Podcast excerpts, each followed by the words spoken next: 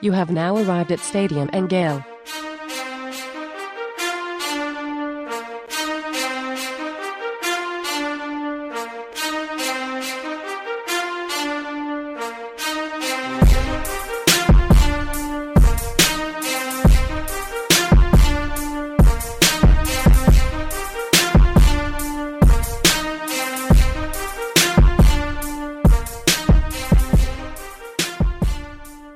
and girls, ladies and gents, welcome to another episode of Stadium Miguel. It's Uncle Silk.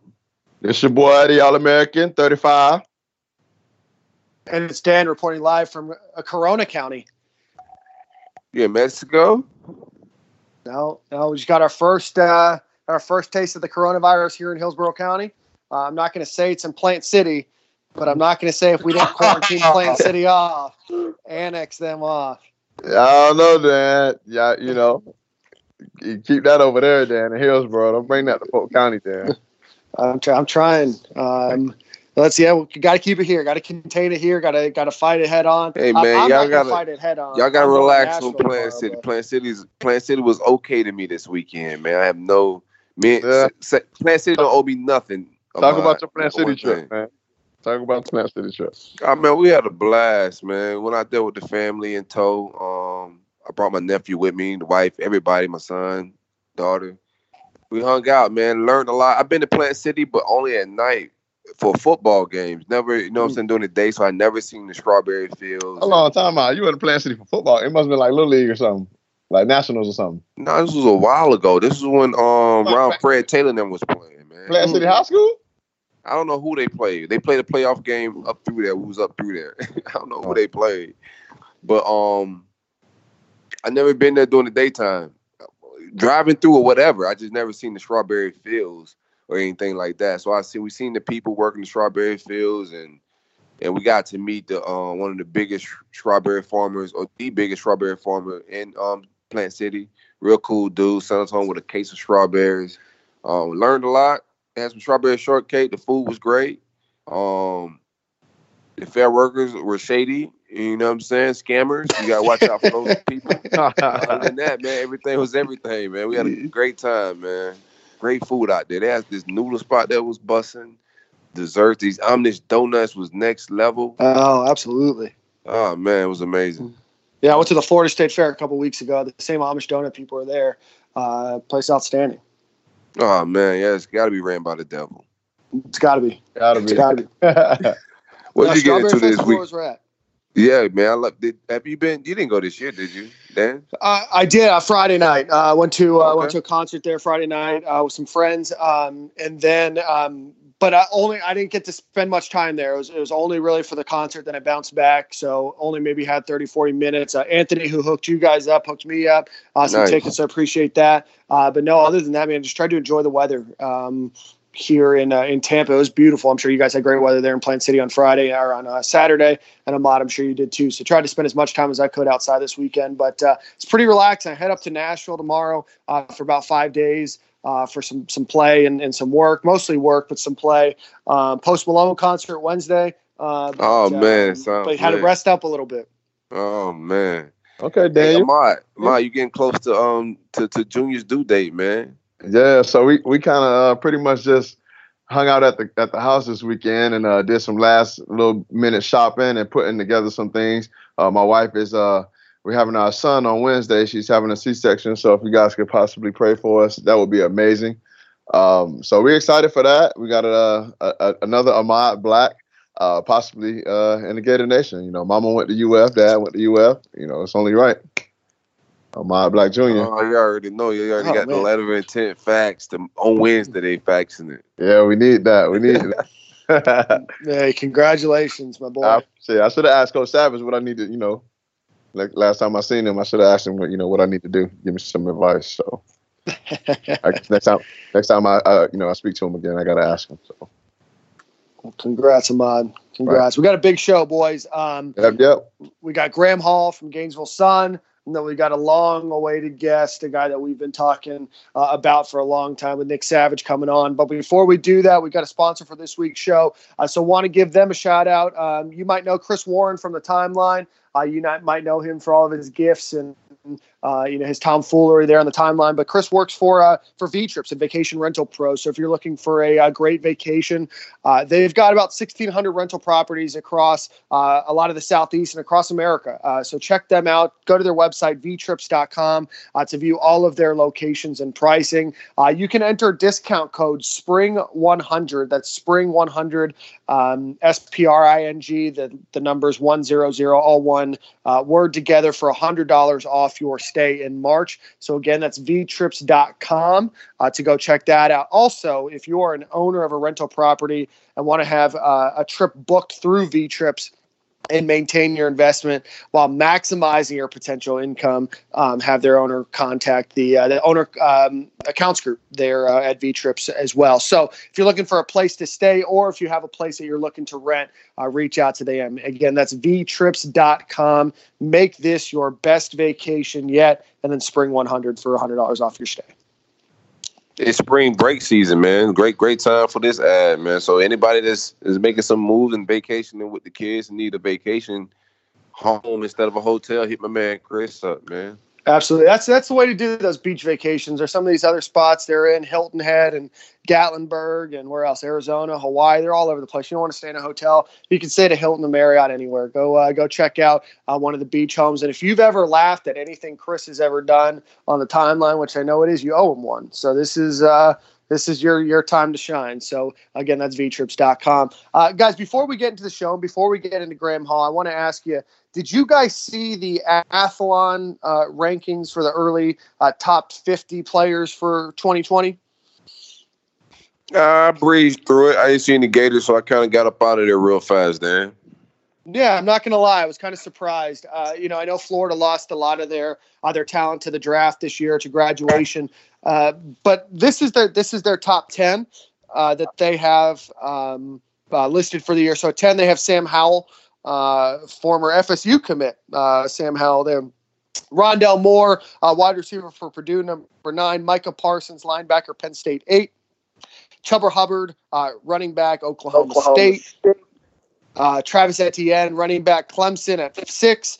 Number five, Ja'Marr Chase. Number four, Derek Stingley, both at LSU. Uh, number three, Penei Sewell, who's an offensive tackle at Oregon. Number two is Justin Fields, and then number one is Trevor Lawrence. Kind of surprised no uh, no Kyle Pitts on this uh, on this list. Yeah, that's highway robbery. I think um, Kyle Pitts should have been at least our one guy in there hands down, I don't think nobody anybody that said he don't supposed to be in there has got to be drunk. He's a top fifty player. He's gonna be. That's pretty much the same way. He's a first, second rounder, right? Easily. Easy. He's got to be. He's got to be. It, there's some names on here that I, I was surprised. Um, D'Eriq King, quarterback, Miami. Uh, you know, obviously from Houston, did okay. Very, very surprised. I uh, also saw Jamie Newman, quarterback, Georgia, uh, the Wake Forest transfer. Uh, I liked uh, Jamie Newman. This is list season. That's what yeah, that, that's all it is. It's hype season. It's starting quarterback yeah. season at these big schools. Uh, not a lot of research needed. just, just very, very surprised guy like Kyle Pitts doesn't make it on this list. Yeah, it's just list season. Um, that's what just consider, just consider the author. Of, yeah, just consider the author of all these people that are constructing these lists, man. Like, do I respect his football opinion? And if it's some random bias, now, right. you probably don't. So just keep scrolling. Yeah, but um, well, since we're going to keep scrolling and want to give a shout out, we're going to do uh, the Gator facts right now. Um, give a give a big shout out to all of our spring sports. Uh, this is this list is as of about four days ago, five days ago, so it's changed a little bit. I'll plug in where I know it has changed. Uh, but baseball, number one uh, in the country. Gymnastics, number two in the country, uh, beat Georgia, swept the SEC. Big shout out to them. Uh, men's track, number three. Softball, I know that they lost uh, a couple games this uh, this weekend, but they uh, went into the uh, weekend number six in the country. Men's tennis was number six in the country. Uh, women's swim and diving team was number seven in the country. Lacrosse is now number five. They took down the number three team in the country this weekend. Uh, women's golf 10, men's swimming and diving 11, women's track and field 11, and men's golf 24. So big shout out to all the spring sports and how well they're doing. Yeah, before we move on, let's let's have this conversation real quick though. Well, who do we think could be in that top 50? We know Kyle Pitts is that type of player, but most of our guys coming back is is, is not a lot of mm. production. Um, mm-hmm. Kyle Pitts is most of the production that's returning. So who has the potential to be a top 50 guy by the end of the year, in your opinion? Um, in my opinion, there's a few. Um, I think Kaiir Elam could end up on that list. Uh, he had mm-hmm. the lowest um, passer rating against him for any freshman that played 150 snaps uh, last season. It was very, very low. It was in the uh, in the teens. Um, I think a guy like Trevon Grimes, uh, he could make the list. He has the physical tools to get there. Um, you know, you could even see a guy like Kyle Trask uh, you know, end up there. I'm not sure if he will, but you know, certainly a possibility. Um, those are probably my three for right now. Um, you know, depending on how Marco Wilson recovers, uh, that might be a four. Um, and then don't forget the most accurate kicker in the SEC, my boy Evan McPherson. Already. Yeah, I like I like the Kaiir name. Um, I can see him being one of those guys. I'm gonna go with the edge rushers too. I can see um, um Brenton Cox or somebody, one of those one of those edge rushers just jumping on the scene and, and being one of those um top fifty type guys. Man, I'm I'm I'm trying to diabetes this year, man. Diabetes. diabetes. I'm, with you. I'm with you. Look, with all the defensive man. Diabetes, Bogle. They, they won't be top fifty. I know, you know, I know them boys gonna make an impact. I'm so excited to see our edge rushers, man. It just, it, it you know, from from you know, we can go keep going back to you know damn that when we played, you know, with Dunlap and those guys coming up there, man, you know, mm-hmm. Just so exciting when we get a, that pass rush, man. It just makes quarterback so uncomfortable back there, and a lot of things happen when you, when you get a, a, a quarterback that's uncomfortable. He, you know, he throw the ball crazy, fumble, whatever the case may be. I mean, your defense playing well, so you know, we get them guys, you know, uh, rushing off the edge well, man. And, and, you know, get a stout, a couple stout defensive tackles. We're gonna be great, bro. We're gonna be real great. So. I'm excited about it myself, man. Let's get Graham Hall on here and talk a little uh, combine and, and see if we want to talk a little Gator baseball. Nope.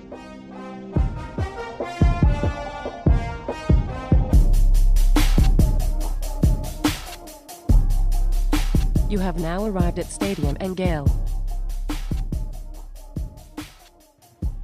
And joining us for the first and a half time, I guess we'll say. You you had a, an appearance on our very first episode. Uh, is Graham Hall with the Gainesville Sun? Graham, how you doing today? Doing great, guys. Thanks for having me. My pleasure to be here. Uh, you've seen me say it. You always do a great job. Get some exclusive, great interviews, and I'm always a big listener. Uh, honored to be on, man. Thank you.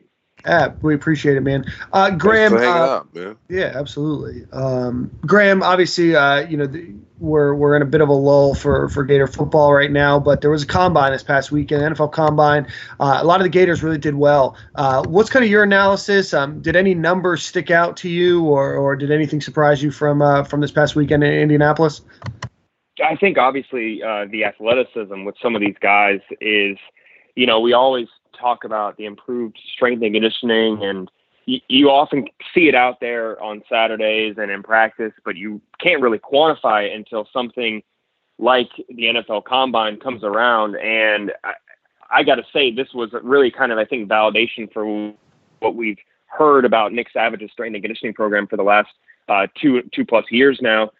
You look at how Greenard performed, Jabari Zuniga, C.J. Henderson. Um, I think those guys made themselves some money uh, this past weekend. Uh, I'll start with Jabari Zuniga. You know, while certainly I would have liked to see him do the three cone um, and the 20 yard shuttle, he's going to have another opportunity at the end of the month at, at, Gators Pro Day to do that if he so chooses. But you look at what he did. Uh, aside from that, he won the award for the top athleticism score among edge rushers. Uh, he had the fastest 10 yard split and then put up 29 uh, reps on the bench um, to lead all edge rushers. I didn't know he had a 33 inch vertical jump, uh, but I guess we should have assumed that. But that is absolutely insane. Uh, I think he made himself some money. I, I could see some concerns down the line with him that the way that that kind of freak injury played out. But aside from that, he looked totally healthy, and I think a lot of teams uh, had some questions to answer about him. As, aside from him, John Greenard, uh, I think really kind of verified his decision to not only come to Florida, but to come back entirely after what playing 10, 11 snaps his senior season at, at Louisville. Uh, that was a guy who was trending upwards into being in that conversation of you know maybe second, third round, if not higher, at Louisville before he broke his hand and, and needed to come back. And you you look at the way he performed and measured out. Uh, one, did you guys see that stat about um, how long his arms are? No, how long are Did you see that by chance? He has he has what 35 inch arms. He measured the 13th longest arms. I, I guess this is they they separate him by position. So he's him and Zuniga are an edge rusher category. Uh, Greenard measured the 13th longest arms um, since 1999. Wow. So, you know, and I wouldn't have thought that. And you know, you always hear about a guy's elite reach, and um, you you don't really have that measured or quantified until we get something like this. And I, I guess we should have expected that, but um, yeah, six six four, two hundred sixty six pounds, and and you know, thirty four inch arms. That that's insane. Um, he did uh, run the three cone in the in the twenty yard shuttle, which was huge for him. He was second and third in those categories. Um, so I think that you know the way that he had that senior season, coming back from the ankle injury, John Greenard probably talked himself um, into that into that second round money. If if not, Mm. um, you know, I, I don't want to get ahead of myself here, but there's going to be some teams that are going to fall in love with him hmm in an interview room, and we all know how. Maybe fairly, unfairly, it depends where you sit, how that can often just play into the conversation. And that may be the case here with John Greenard. He he is a guy who who's going to absolutely wow people once he gets into a film room, and um, you know he's his best known advocate. So, um, and and his broad jump uh, was kind of average. So, I, I think that he'll do that again on pro day before uh, we really get into the process. Um, then C.J. Henderson, last last guy I'll note. You know, I, I still. I see all the conversation about um, him and uh, what's his, the guy at Ohio State, um, Okudah. Yeah, I probably butchered Mhm. that. Being talked of one and two, but you, you look at CJ's speed. You look at, you know, I don't know. I, I'm a big. I'm not going to say I'm a big film guy, but I'm a big advocate of that. You know, production outweighs these combine immeasurables. I think that if anything, you know, what you measure the combine verifies what you saw in fall. And for CJ Henderson, you know, I, I think that he, he has more than proven himself on the field. And if we really right now are going to just, um, you know, base uh, him off or, or to make the decision based on um, what happens at the combine, I don't think that's totally fair because I thought that he did uh, extremely well. I, still think, you know, you look at the bench press. Um, I think that he's going to do some things um, at, at pro day as well. Uh, some repeats, especially in that 40 yard dash, because by all accounts, he ran it faster coming out of high school. Uh, again, that's also how much you believe that he ran a 4.35. I would love to believe that. Um, but a 4.39 is obviously nothing to scoff at. But if you saw some social media, him and Tyree Cleveland uh, certainly uh, want to do that again at the, at the end of the month here. Yeah, I see. Um, you think? I'm sorry, Dan. I don't know if you had a question, but you think he's gonna work out again at pro day? You think it's necessary after after the great combine that CJ had, which was a lot of people saying it's the best combine by anybody? I think he made a lot of money. You think it's necessary for him to have a pro day? I don't think it's necessary for him. I think that the competitor in CJ and from everything we've heard about him, staying late at practice, running drills with with Trey Dean and Marco, where they just consistently were wanting to push each other. And then even from last year when Percy or two years ago when Percy Harvin got back to campus, there was that whole thing about how they wanted to race in the swamp. So I could easily see just the motivated uh, C.J. Henderson back in his, you know, no nerves. Also in the in the indoor practice facility for those guys, they're used to being in there. I could see him just wanting to do, give it another go, but at the same time, you know, the last thing you want to do is is possibly drop off on that time. But I think he proved himself by running a 4.39 and then a 4.41. Anything worse than that would probably be a, a blip on the radar. Um, but so no, I don't think he needs to do it. But I could easily see him just because he's such a competitor wanting to do that. Yeah, I think the one thing that stuck out to me the most was, um, I guess that I was most surprised about was Freddie Swain. I didn't know he had that kind of speed on him.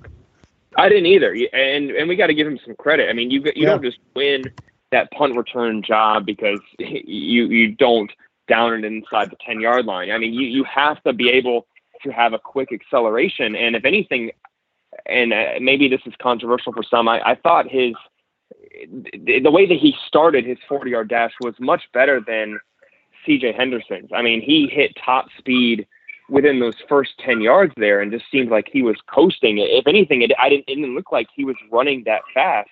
Yeah, CJ's more of a strider. Y'all. Yeah, so He's CJ taller. looked like he He's a little hit tall, I like think. 30 yards and he He could have kept getting going. Like let him run Yeah. the 60 yard dash, you know, Yeah. and and so te- teams are going to see that and be like, okay, you know, and, and that's that's a coachable thing as well. I, I mean, maybe some there's some technique in there where he can improve.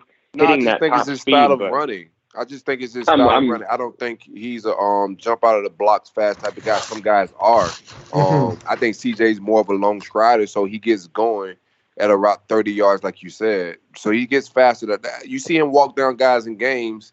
That's why because he's he's more of a sprinter and a strong finisher. I think it's just a style Mhm. of running the way he was. He was a track guy. So there's there's a lot of when you're running 200 meters, you're not coming out full speed. So he's used to coming out Gotcha. blocks like that and then finishing strong. So that's just his style of sprint. Yeah, that, that's a good note. And and what I was saying, you know, we eh, we use the combine to verify what we see on film, and, and how often do we see CJ chasing someone down that looked like they had a free route to the end zone? I mean, that's what that's kind of his like LeBron, you know, chase down block in a sense. I mean, he kind of made that a staple, unfortunately, where he saved several touchdowns in his UF career, and then Florida's defense often made a stand or held the team to, to three points or less, and, and you could solely credit him for that. And so that is a very valuable trait to have, uh, you know, for any position. Uh, a guy who's who's not going to tire out after 40 yards. I don't think we had anybody. I see some people like kind of um, not they, they, they're a little little down by Perine's time, but I, his his time was around what I thought it would be. I didn't think P. Ryan was a fast guy. He's more of a balanced, uh, Mhm. power type runner. So I think his time was where, where where where I expected it to be. There was no guys that went out this year that I was like, oh, they might. We always have a guy like we had Polite last year. We had guys before that leave a little too early. But I thought everybody um was out the right time. I thought everybody put up either on par what I thought or better. Nobody disappointed How'd you- me this this this combine. How'd you feel about uh, Tyree Cleveland? Because he's someone that I um, perpetually just feel like has not. Anytime we see him, you don't really see his full capabilities, and, and it kind of does, you know, make me a little sad because I come away feeling as if, uh, you know, his production is not really reflective of his potential or talent. I see Cleveland making a roster. I see him on special teams. Um, you know, he might be a fifth wide receiver somewhere, but I think that he's going to make a team, you know, just because of the type of player he was on special teams. You know, maybe that gunner, um, you know, he was always down there on punt. He was always down there on kick. So um, I, I think he makes it. Um, you know, Yeah, I somewhere. definitely do. Um, Yeah. You know, he's got good speed. Um, he's not the strongest guy. Um, you know, has good vert, um, good broad jump. So, you know, I think he's got the numbers. Uh, I don't know if he'll get drafted. If he does, I think it'll be, you know, very late. Um, you know, he we knew he would test well. You know, he's very physically um, strong and um, or very physically um, gifted. Uh, even in high school, he just it, it just never. Um, you know, amounted to the production that I think that people expected out of him. Yeah, I think Yeah, he just and- got a bad shaking in, in a couple of areas. Real quick on, on Tyree. I think Yeah, no, uh, yeah, he- he's more of a stretch the field type of receiver where you have Van Jefferson, the guys that can work the midfield. Even um, with Swain and Hammond, they can work all the whole route tree. And Tyree really his, his strong suit is stretching the field, big physical type guy. And I just think he just got caught in. I think if Feleipe was here, he'd probably have a different type of a season just because of the deep ball. But he's just not an intermediate route type guy. I think he's definitely gonna make NFL rosters just from his special teams play and his physical, what he brings physically. You know what I'm saying? Like you're not gonna find many guys that Mhm. big that can run the field and play gunner and do all those different things he did on special teams. So he'll make a roster. Yeah, and I think that he's hungry enough to the point where he feels kind of what I was saying, where his best football is still ahead of him, and and um, I don't know, maybe it's karma. He sees that his best football is coming to him because he's played so um, selflessly in, in terms of embracing special teams and, and everything else, and and seeing guys like Jacob Copeland and, and Trey Grimes and and Van Jefferson, who we'll get to here in a second, um, you know, come in and kind of steal his attempts at production after he was already there. And, you know, one of those guys like Freddie Swain and Josh Hammond, who kind of, in a sense, was a victim in the transfer portal, was about to get a whole bunch of production and then, uh, you know, some higher regarded prospects came in or more proven talents came in. And, and I'm with you also. If Florida's offense um, had Feleipe Franks for those final nine games, I could have seen the ending of, of Tyree's season going a little bit differently. But eh, I'm with you totally that everyone at the combine should have been there for Florida, uh, except for Van Jefferson. He totally should have been there. That was so unfortunate that he got diagnosed with the Jones fracture. Uh, Dr. Farmer obviously spoke out really quickly and, you know, to kind of quell any concerns because anytime you see injury right now, teams love overreacting. And this is something that, as you guys know, is extremely common. And um, if anything, if he's been doing that on a, a, a, Jones fracture, you know, for, for who knows how long, um, if it's really from before the season, uh, if you believe that, I mean, that's totally impressive. So, uh, yeah, that was sad to hear about him because I still think that that's someone who, based on their footwork, uh, the whole combination is, is going to be a, a, future NFL talent. Yeah, that was unfortunate. I was looking forward to seeing him um, compete and, and, test out who who who that wasn't at the combine. You're looking forward to on um, on pro day. I think uh, is one of those guys. Anybody else that you think could, could open some eyes? I'm definitely going to go Josh Hammond because I think that his hands, he's going to ace the interview. Obviously, um, in terms of you know lacking size, that's that's certainly something that he's not going to be able to overcome no matter what he does. Um, I, I really, I, I think it's seeing Jabari Zuniga if he does do the three cone drill. I don't know, and maybe this is just a whole you know, a lack of education, and maybe this is advice he got from his his agent. I don't want to be one of those media members who, you know, assumes without knowing anything, but I, I don't see why he wouldn't do that unless he feared that the lack of athleticism would be so noticeable that that everything else that he did that was impressive, you know. But I would like to see him do that just to kind of shut everyone up because um, that's someone who, like Tyree Cleveland, you know, has to have a chip on their shoulder about the way their you know their season ended very prematurely. Um, even so to the point where where Dan Mullen was coming out and and publicly a guy who never talks about injuries was talking about how much of a freak thing it was in an unprompted sense and and that you know they already expected him to be back and he wasn't back. They they openly discussed that and I think that's someone who um, is very motivated and has something to prove. So I, I would like to see him do that, but at the same time, if if some team falls in love with him and reaches out to him in the next three weeks, there is no absolute need for him to do that.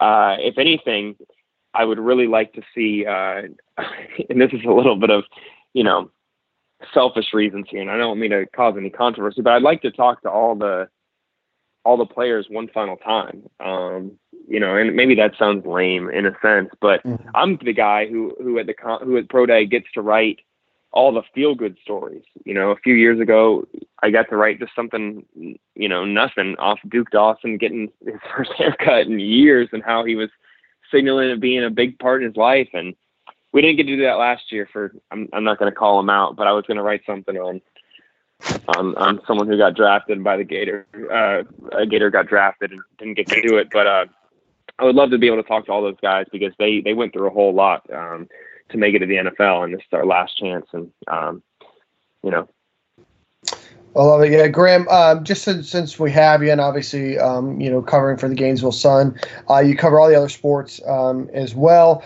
Um, baseball, number one in the country, eleven and zero. I think for maybe only the you know second or third time ever. Um, what is about this team that's uh, allowing them to be uh, as successful as they are?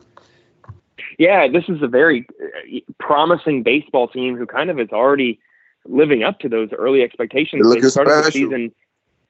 They are looking really, really good, and they actually on Sunday tied the record for the best start in program history. Which, when you think about Florida baseball and some of the teams that have come through here and how much they've you know, whipped up on FSU and so much and so forth that they have not started the season better than 11 and 0. Um, you know, as someone who also watches softball and sees, you know, the team regularly start 20 and 0, 18 and 0, I was kind of surprised by that. But last night, uh, they they swept Troy seven to one and picked up their 11th straight victory. Started 11 and 0. They have a great freshman and left-handed Hunter Barco on the mound. Uh, he had a great game, struck out nine guys, got his pitch count up a little too high, threw 93 pitches, but they didn't have to use um, spec, and and they got the win pretty easily. Three hour game. Um, this is a team that early on, this is when you're going to kind of pick up losses because you go from fall ball and then you reconvene right in the start of spring, and you really only have about three and a half weeks.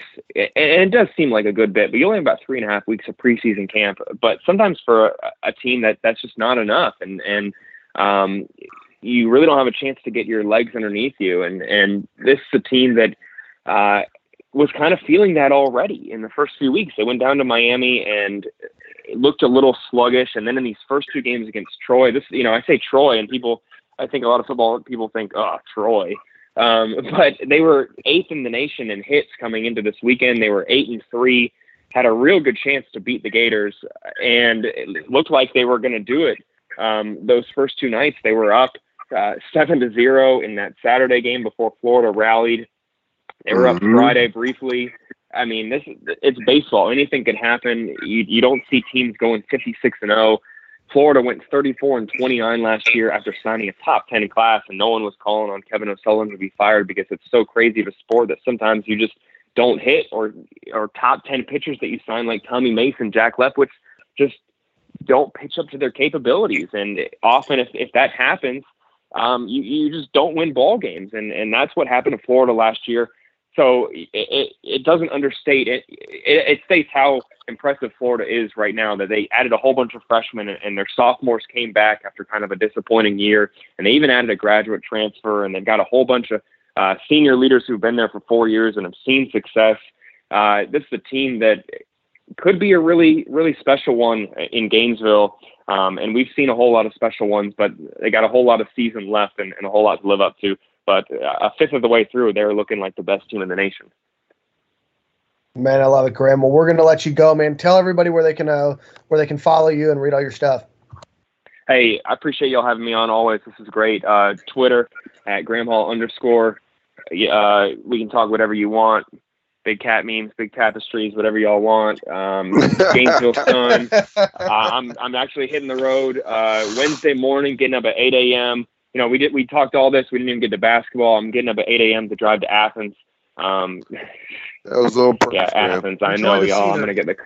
I'm gonna, yeah. So covering the basketball game, then I'll be back Thursday uh, for Saturday's uh, home finale, senior night for Kerry Blackshear Jr. against Kentucky. So hey, I appreciate y'all having me on. Y'all do a great job. Uh, enjoy talking to Nick Savage. I can't wait to listen to it tomorrow.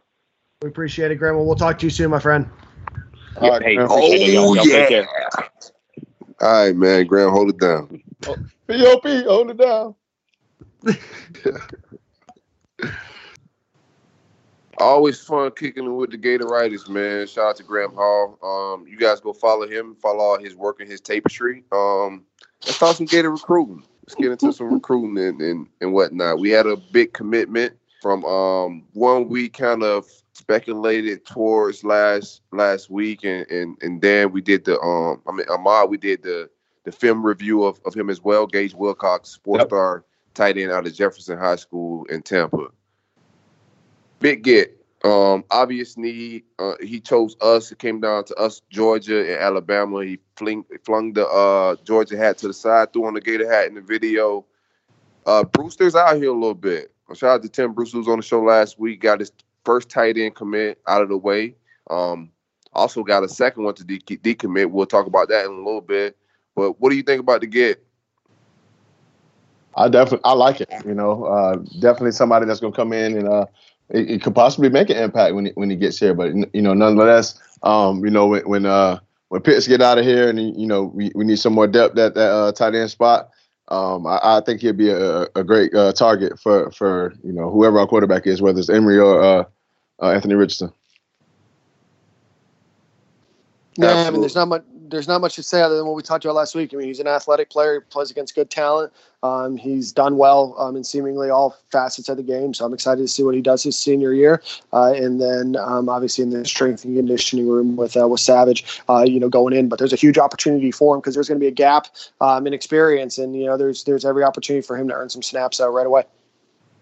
Absolutely. The other tight end that Tim Brewster has been on since since getting to Gainesville, uh, three star tight end Nick Nick Elksnis out of Jacksonville, Florida, uh, was committed to Penn State before today. Um, decommitted uh, should be on campus this weekend. We had a slew of crystal balls and predictions on 247's website for him to the Gators. So Tim Brewster is working fast and early. Um, may we may see this kid pop this weekend. I'm not sure, but a lot of people got him on commit watch, and that's just Nick Tim Tim Brewster said last week he's gonna put a fence around the state, uh, grabbing two tight ends in state, the two top tight ends at the position in state, locking it up early in the cycle.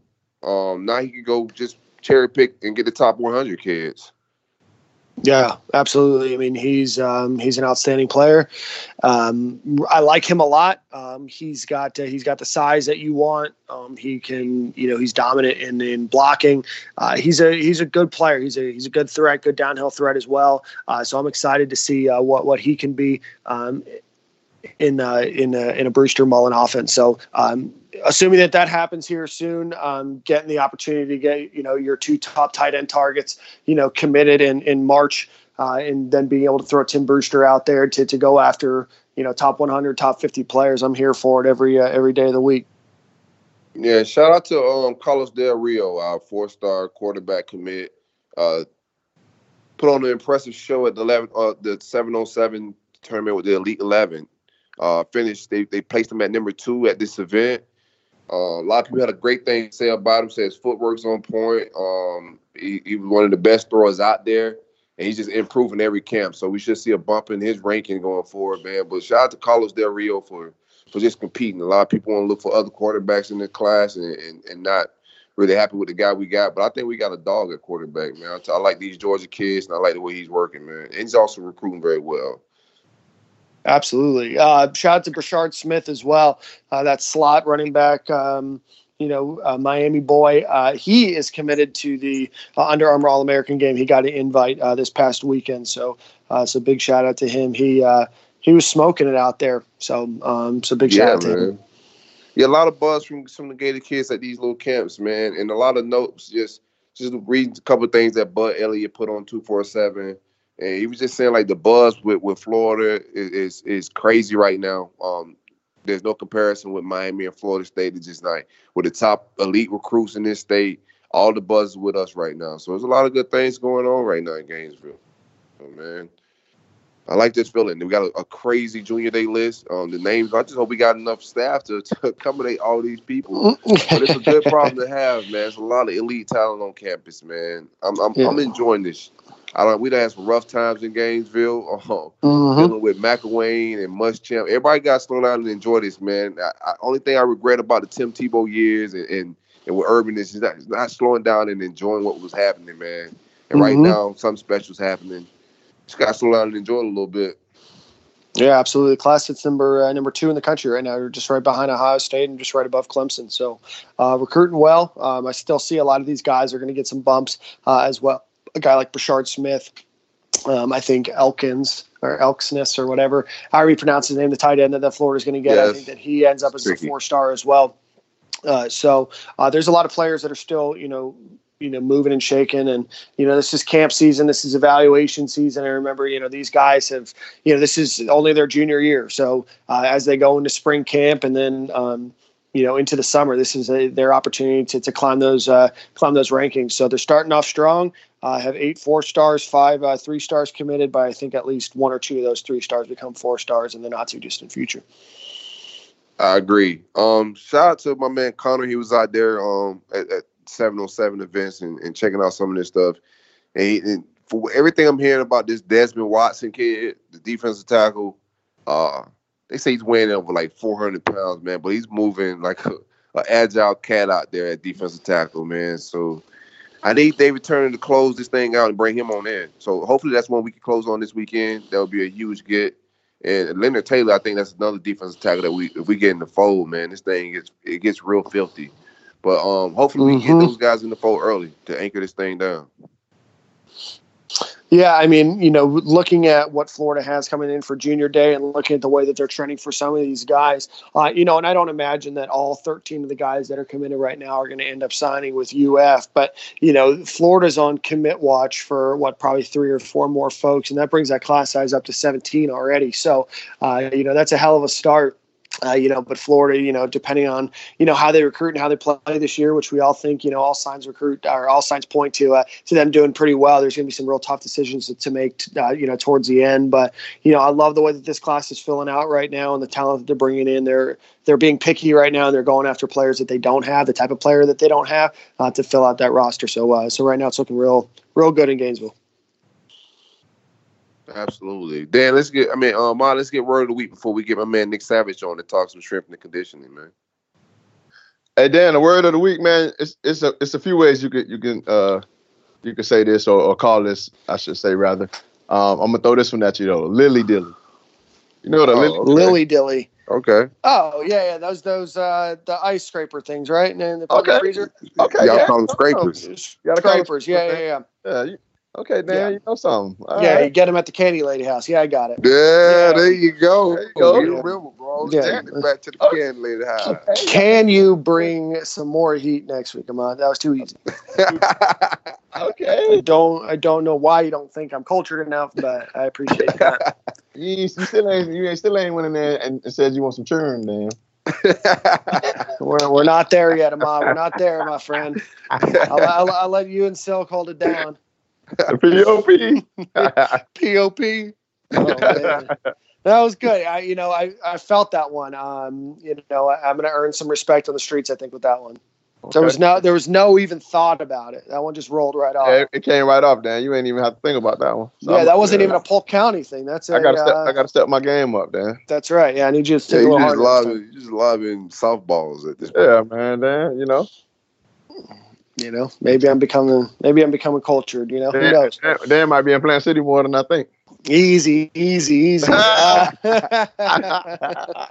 one time a year. One time a year. Uh, so, you guys ready for this interview?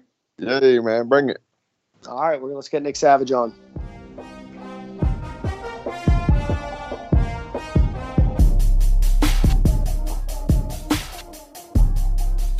You have now arrived at Stadium and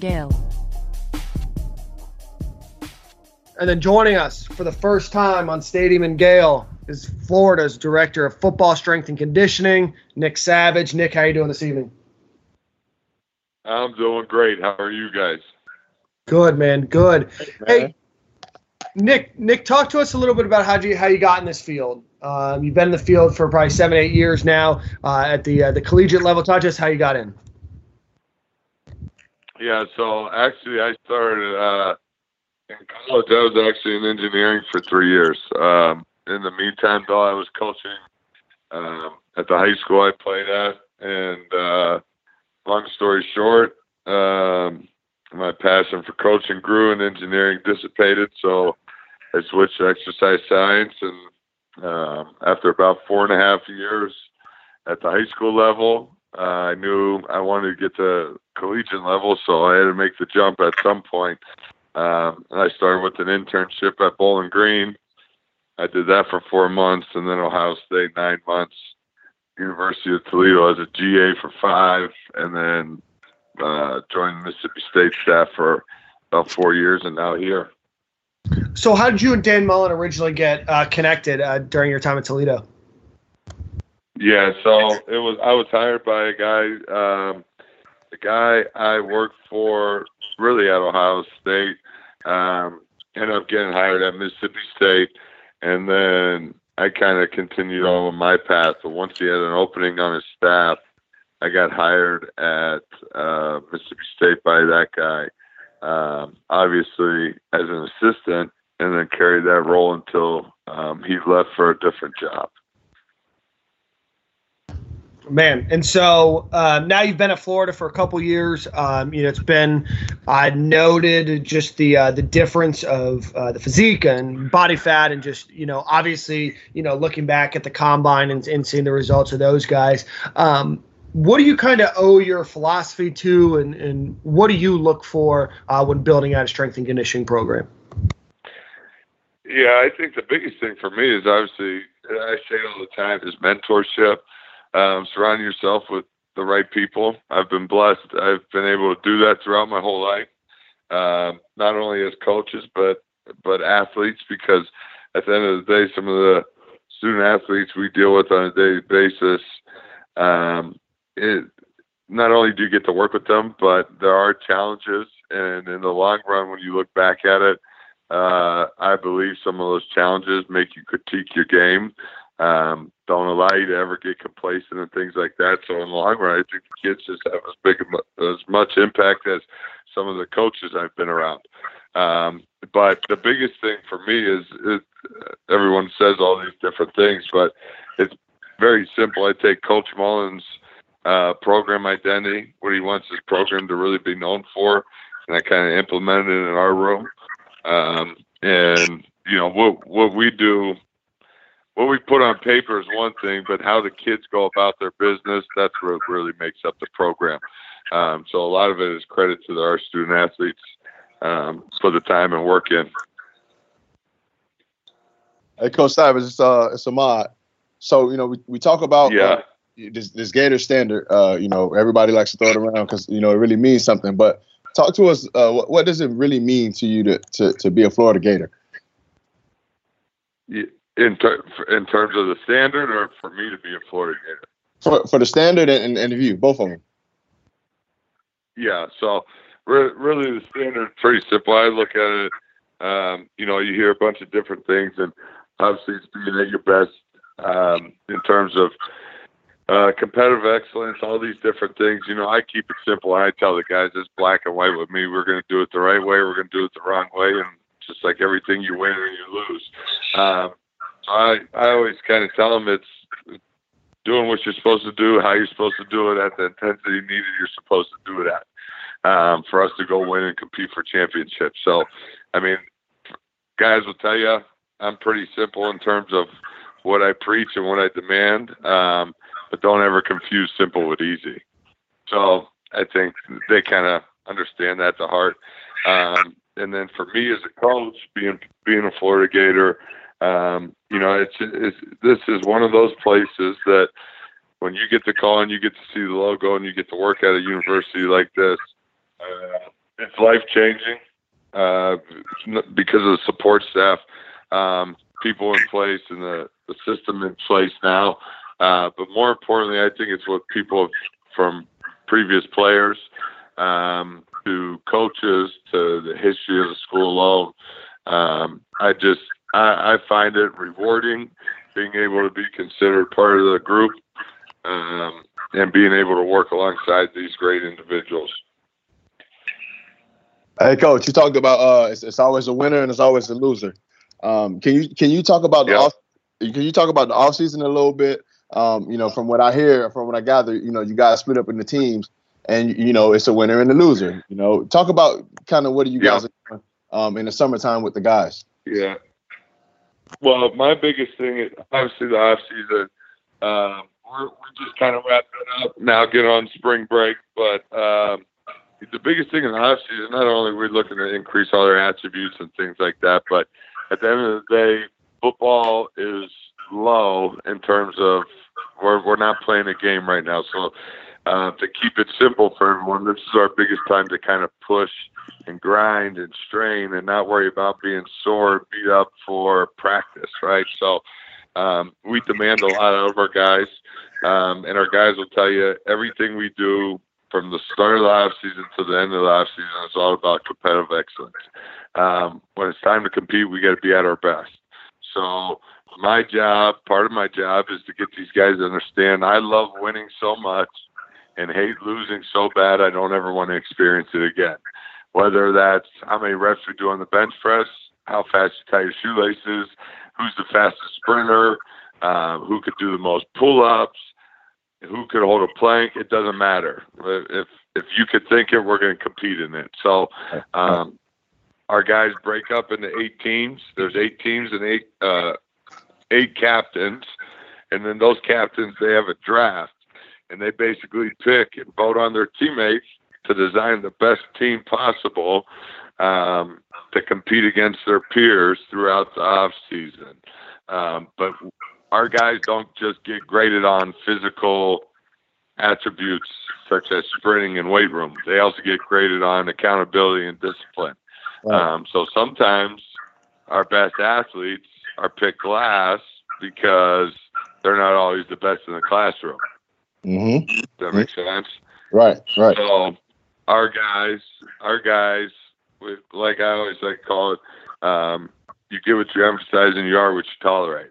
So at the end of the day, the captains of the teams know they drafted a, uh, their teammates to be on their on their team. So um, they have a duty and responsibility not only to just tell guys to do things, but also to hold them accountable if they make mistakes. Because if we don't hold each other but each other accountable now, we're not going to do it on Saturday when it really right. counts. Right. Coach Savage, I've been to uh, a, a, practice before, and I, have watched the guys come in, and when they're heading to practice, I, I, felt that that contagious energy you got that you bring to the practices. Where does that passion come from? I just, to be honest, I I'm so humbled and blessed to have the job I have, um, and I, I know it kind of sounds cliche, but I absolutely love it. Um, you know, outside of my family and things like that. There's no other thing that I would imagine myself doing and at another place besides Florida. Um, I honestly tell the kids every day I have the best job because I get to coach the Florida Gators every single day. So, to be honest, I just that's this is kind of what I believe and what I feel. And guys will tell you I kind of wear my emotions on the outside, and I want them to feel it before they walk into practice. Um, my biggest thing is what can I do to give these kids a competitive advantage every day?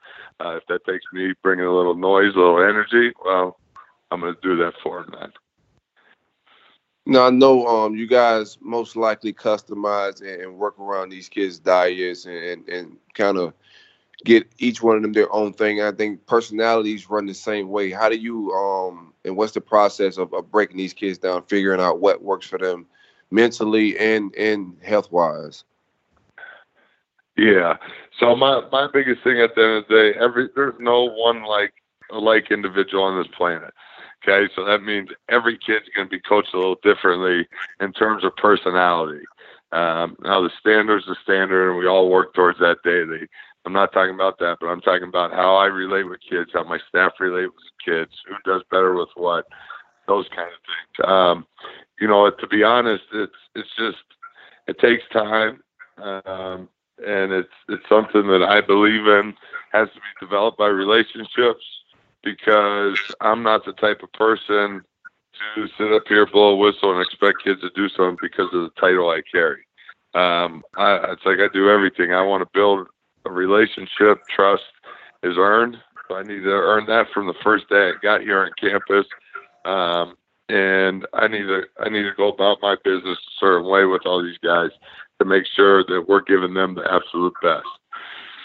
Um, you know, we're not always going to see eye to eye, and that's okay because we weren't made as humans to see eye to eye at all times. But um, these guys kind of understand me at this point now. Uh, we might bump heads and disagree at times, but at the end of the day, it's all for our development and things like that. Um, in terms of uh, health and nutrition, we have people in place to kind of help along those lines as well. Um, in terms of their area, what what these guys need. But the biggest thing is there's no like individuals, so everyone's going to have their own personal case at hand. Yeah, I think one of the kids we all got to see uh, uh, a little bit of that development early on was Ethan White. Um, came in as a real big kid. Mm-hmm. We saw him shave up and, and, and, shape up nicely under your first uh, year year under you. What do you attribute his uh his change to? Yeah, you know what? I think we tell all the time. We give these guys guidance. We kind of give them guidance and leadership, teach them and show them the way.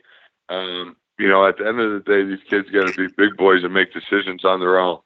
Um, you know, and a lot of that, it's like I say all the time, the two biggest issues in college athletics is sleep and nutrition, right? Because they're two things when they walk out the door, I have no control over besides the knowledge I've tried to pass through them in a day.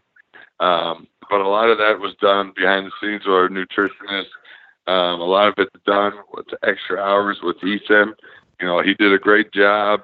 Um, if if he did the bare minimum of what I was allowed to do with these guys, because I'm restricted to hours, um, you know, he wouldn't have been able to lose that weight. A lot of that came on Ethan doing extra on his own um, to make sure he puts himself in a position to succeed come season. Um, so a lot of it, you know, we could give him the knowledge and this and that, but at the end of the day, he uh, he he decided to make a change in his life, and he upheld that change.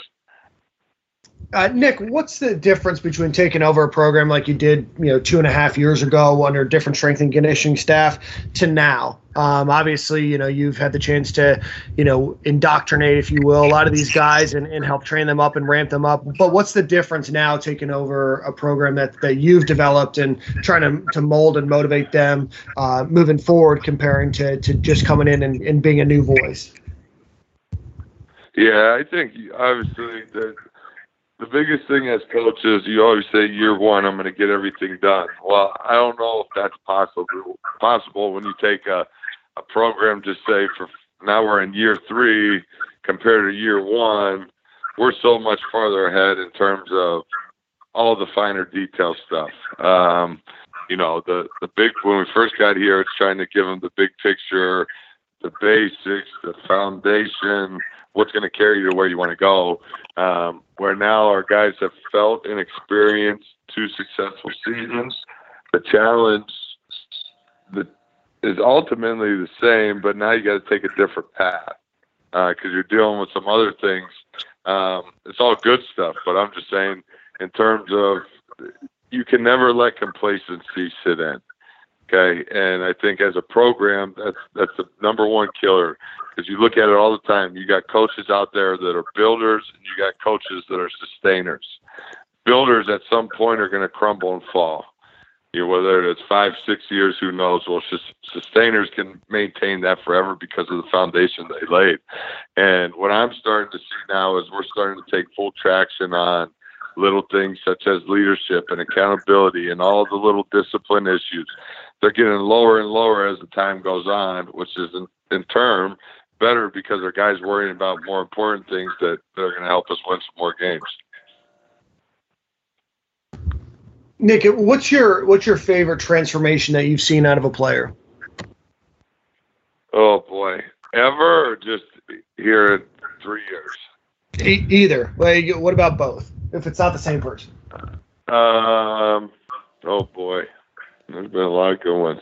I got to give credit. I, was, I think I got to give credit to uh, we just spoke about him, but Ethan, um, that might have been the biggest turnaround I've ever seen. Um, I think my highest before was 384 to 330, and Ethan started heavier and got lower. So I think that's got to be one of them. Um, oh man, I'm trying to think about it. on the flip side, skinny guy now. We got a couple young guys that are gonna in another year or two will be something to say. Um, guys come in really light, skinny, and, and put on a lot of weight. Um, Who's impressing you in the weight? Yeah, room? I'd have to give Ethan some. What's that? Who's impressing you this offseason? A new guy, a young guy that's impressing you, uh, freshman. You, one of the early enrollee guys. Yeah, yeah. Um, I'd probably, I'd have to say Anthony's done a great job. Um, Josh Braun's done a great job you know what? It's funny because I, I've been talking to a couple of the younger guys before spring break, before they left town, and and um, this is probably arguably one of our best overall classes in terms of the big picture, um, how they Absolutely. handle their business, how they train, how academics, nutrition. When you put it all together, this has been one of the most seamless groups in terms of transition. Um, you know, I think that's a, testament to our coaches doing a great job getting the right guys in place. And then obviously our our guys once they get here buying in and staying committed to what's important and that's that ultimate goal of what we're chasing. And Nick, how many players take your? And I know once they commit or, or they sign their letter of intent, you guys are giving them a, a, workout plan and everything else. How seriously do most of those guys take it, and and how quickly do you see them start to accept and embrace the uh, the weight room that you probably uh, want them to? Yeah, so obviously we've got, you know, I only really get my hands on those the early enrollee guys. Um, we send manuals out and things like that to our signees. And, you know, a lot of it, it's a generic workout because they all come from, they all have different resources in terms of a weight room. You know, so it's it's it's basically made up to do no matter what you have, whether it's one barbell or a whole gym. You know what I mean? Um, so a lot of those guys they give me questions. They call me, hey, if I got this, can I change this? And I kind of just walk them through different ideas. Um, at this point of the year, the biggest thing is they're doing something. The more important time is as they get closer to their arrival come summer. Um, if they're if they haven't been doing any um, conditioning, uh, that's it's usually a rough start to to your uh, Florida career if you haven't been up on your running. So I usually help them out as we about get about two months out. Hey, coach, is uh, you know, I know you was at Ohio State with uh, were you under Coach Mick for a little bit? Yeah, that whole year I was with them. Okay, okay. Tell us about tell us about uh, Coach Mick and how was it to, to work under Coach Mick? Yeah, so I mean, Coach Mick kind of reopened my eyes to the profession. Um, you know, I was worked at a couple other places, and um, everything was great, but I just felt like something was missing still. And uh, it was immediate that Coach Mick and his staff kind of reignited the fire in terms this it, it solidified what I thought strength and conditioning should be. Right. Uh, to keep it simple. Um, but I consider Coach Mick a mastermind. I consider him uh, a true mentor because he's one of those guys. He's never going to react too much off off emotion, Mhm. um, but he's what I call a, ther- a thermostat leader. And what I mean by that, he's he has the ability to read the temperature of the team and adjust the temperature up or down if he needs to. Um, and I just think he always knows exactly what the pulse of the team is and what the kids need, whether it's to turn them up or cool them down. Uh, I just thought he brought so much to the table on a daily basis for those guys and their development. Nick, do you like when guys? Uh, I guess do you like making skinny guys bigger or making fat guys skinnier and leaner? And, uh, that's kind of a weird way to ask it, but you know. Well, yeah, no, at the, at the end of the day, the, I guess any which way you slice it, it's all the same to me. We're getting guys better.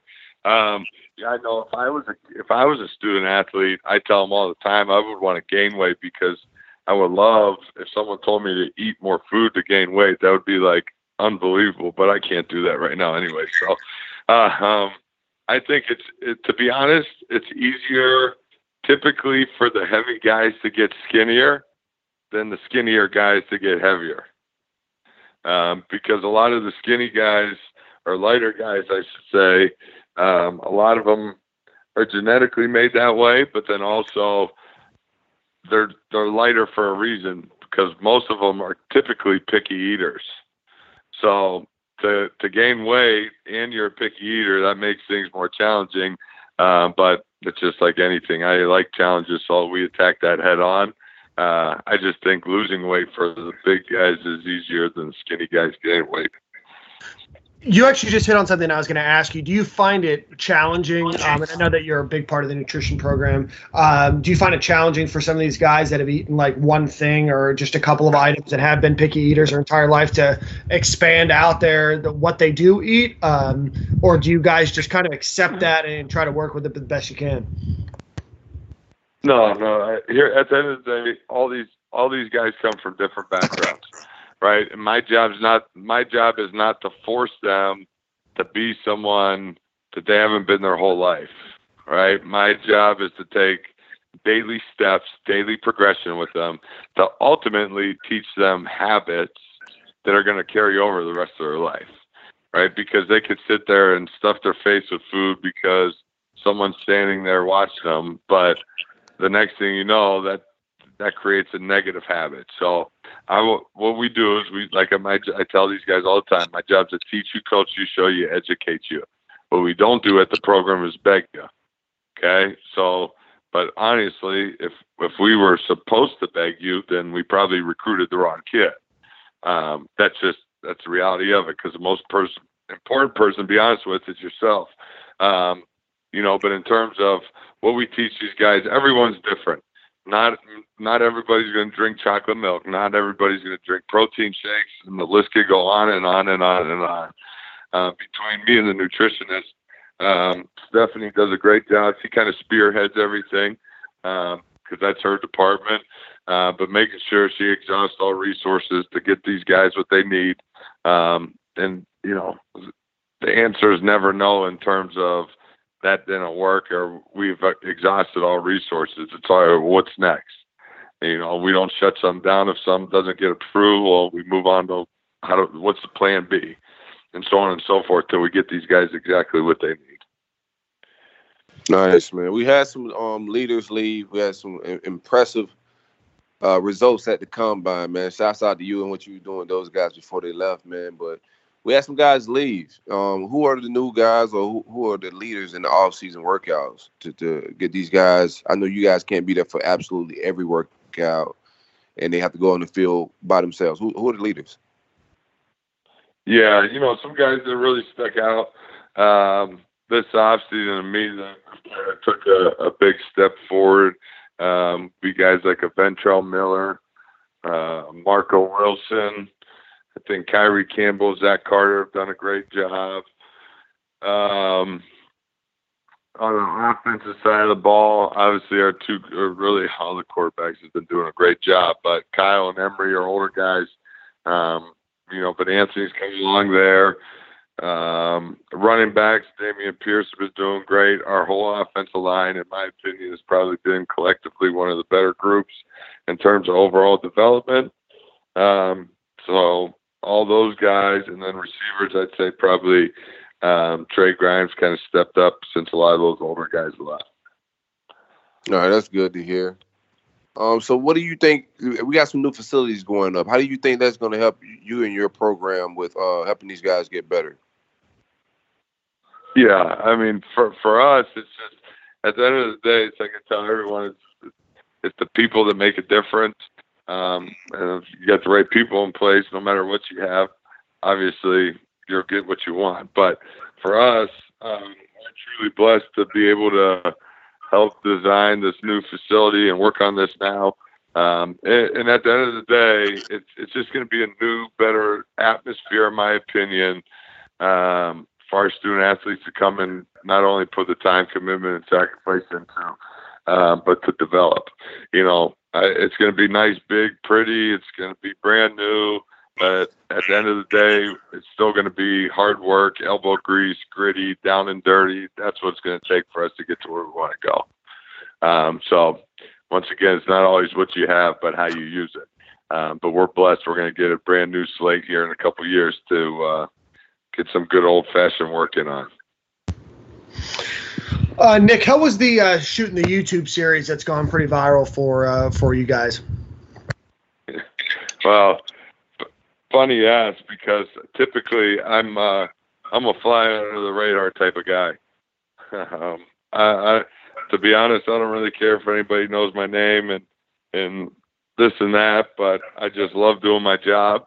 I I also have come to realize, oh, this is part of the profession, and um, you know, for me, at the end of the day, it's just what other platforms can we give to better uh, better the program and our student athletes.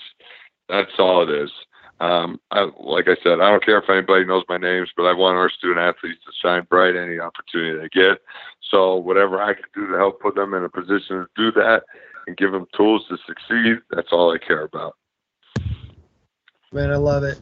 Um, well, I think Nick, that'll do it, man. We really appreciate you uh, you coming on this evening and um, you know telling us a little bit more about what you do. Uh, thank you so much for uh, for your time. Go Gators! Enjoy the uh, spring football, and we'll talk to you soon. All right, sounds good. Appreciate you guys, and we'll we'll talk later. All right, thanks a lot. Thanks so much. All right, guys.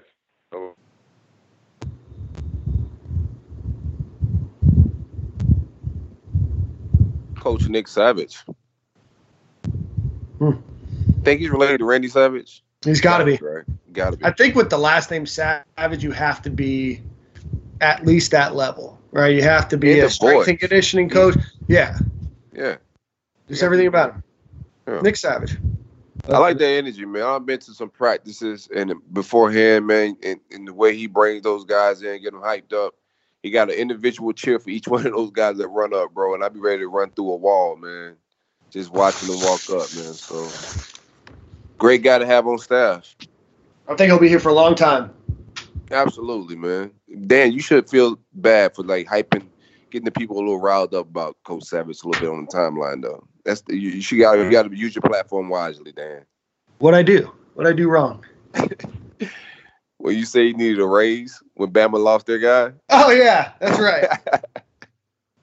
hey, you know, just gotta do what you gotta do. I'm just trying to help the staff. You know, just trying to get their money. You know, this is this this is my thing, right? Like you go after Nick Saban's going to go after the best in the business, and as far as I know, there's there's not very many that are better. So no, I'm with you. You know? Absolutely. yeah. Rile the people up. I'm here for it. sometimes you just got to tweet a little reckless. I like it. Man, another another dope classic stadium again. We're not bad lately, fellas. Um, Not bad. you fellas, man. Every week, man. Same corner. We just been hanging out, doing what we do. I appreciate the listeners. Uh, appreciate the advertisers and sponsors. Appreciate the uh, Patreon folks. Uh, we do this for you guys. We don't do it for just us. Uh, so we appreciate any and all retweets, listens, anything. Absolutely, appreciate it. man. The flagship pro program, man. Um, got the flagship fans and the flagship podcast of the Big Three Roll Up Network, man. We appreciate the hell out of y'all. Yeah, it's All the because of you guys. follows. you know that that Tim Brewster interview went you know pretty viral. I think it was our our second most listened to show. Uh, it was right up there with the Chris Rainey interview and the Matt Baker interview, Chris- or Lee Begley um, episode. Uh, but you know, it's because of you guys that story got picked up by Rivals two four seven, uh, Saturday Down South, a radio station in Alabama. Sports got picked up by yeah Sports Illustrated. Got picked up by so many different people so we appreciate that. Uh, you know at the end of the day we're just trying to get you know what's happening Gator Nation out there. Uh, and so we appreciate you guys hitting that like button and hitting that retweet button and sharing it with your friends posting it on Reddit and all the message boards sharing it on Facebook and all that stuff I mean it means means the world to us And I mean, we just when we here to get better too. So anything we're working on the sound, man. Um, we, we we feel that little, you know what I'm saying. We've been hearing that a little bit, so we're working on our sound. But any segment ideas, anything this show is missing, we're open minded to everything. Um, this is the fan show. Let us know what we can do to make the show better. We all for it, man. Appreciate y'all. Dan, you got a song this week, man. You got- You got, Absolutely. a guitar. You got I- a guitar uh, out. it got the guitar out. Uh, this was a uh, so um, this is a band that I've been listening to for a while, but then I saw them for the first time ever a couple uh, maybe about a month ago, uh, right before I saw Whiskey Myers. Uh, shout out to Whiskey Myers, going to go see them in Nashville in November. But anyway, uh, so uh, this band is Shane Smith and the Saints are out of Austin, Texas, um, and they have a song. And sometimes I, I put songs on here just because they have uh, you know good melodies or whatever uh, melodies. Um, but this one, this one means a lot. The words mean a lot. Um, it, it hit me. I've been thinking a lot about this song in the last couple weeks. Uh, so the song's called "What a Shame" by Shane Smith and the Saints. Encourage you, even if this isn't the type of music you normally listen to, listen to the words. This one's powerful. I love it. Shane Smith and the Saints. What a shame, boys. See you next Yeah. week. Yeah, same coin. I know y'all usually turn it off when Dan picks songs, but let it ride this time. Yeah, just this time. See you boys next week. Hey, same quarter, same time, baby. Yay, yay.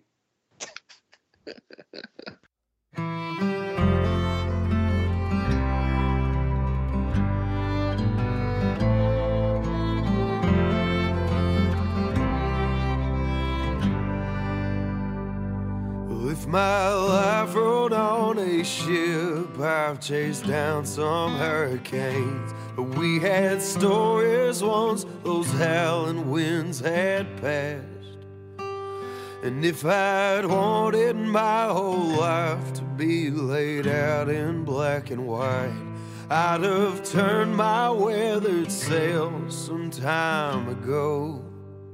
But I stayed steady on that stream with river rocks and gasoline. Bumping curbs on every turn we would make. The friends we've made and lovers past, bail bond loans and Sunday Mass. They have opened up a newer life to me. Well, what a shame, a crying shame. Nine to five, it's all the same.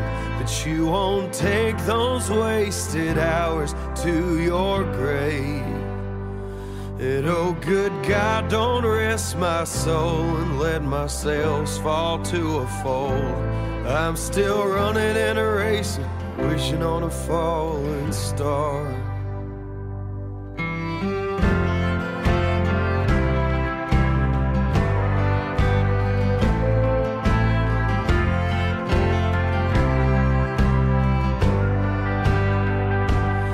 How much money meets your desire? And how much heat can you take before you feel the fire? I don't think it's worth the pain, but who am I to say? Because I feel like every other day I sing another sad song about living free. I lose another little piece of the puzzle that got me here. Another roadhouse fight cast down by sin. Another blowout 10 miles from town again. Another sold out night that makes it worth the fight. The life I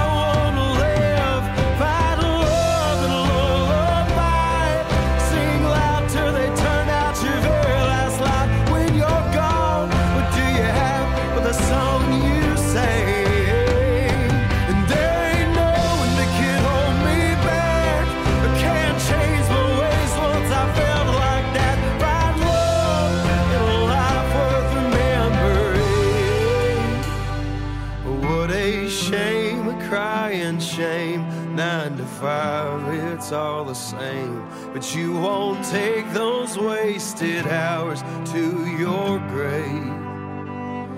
And as I watch my hourglass, grains of sand are like days of past. Brace the storm, this is your love, your life, your task.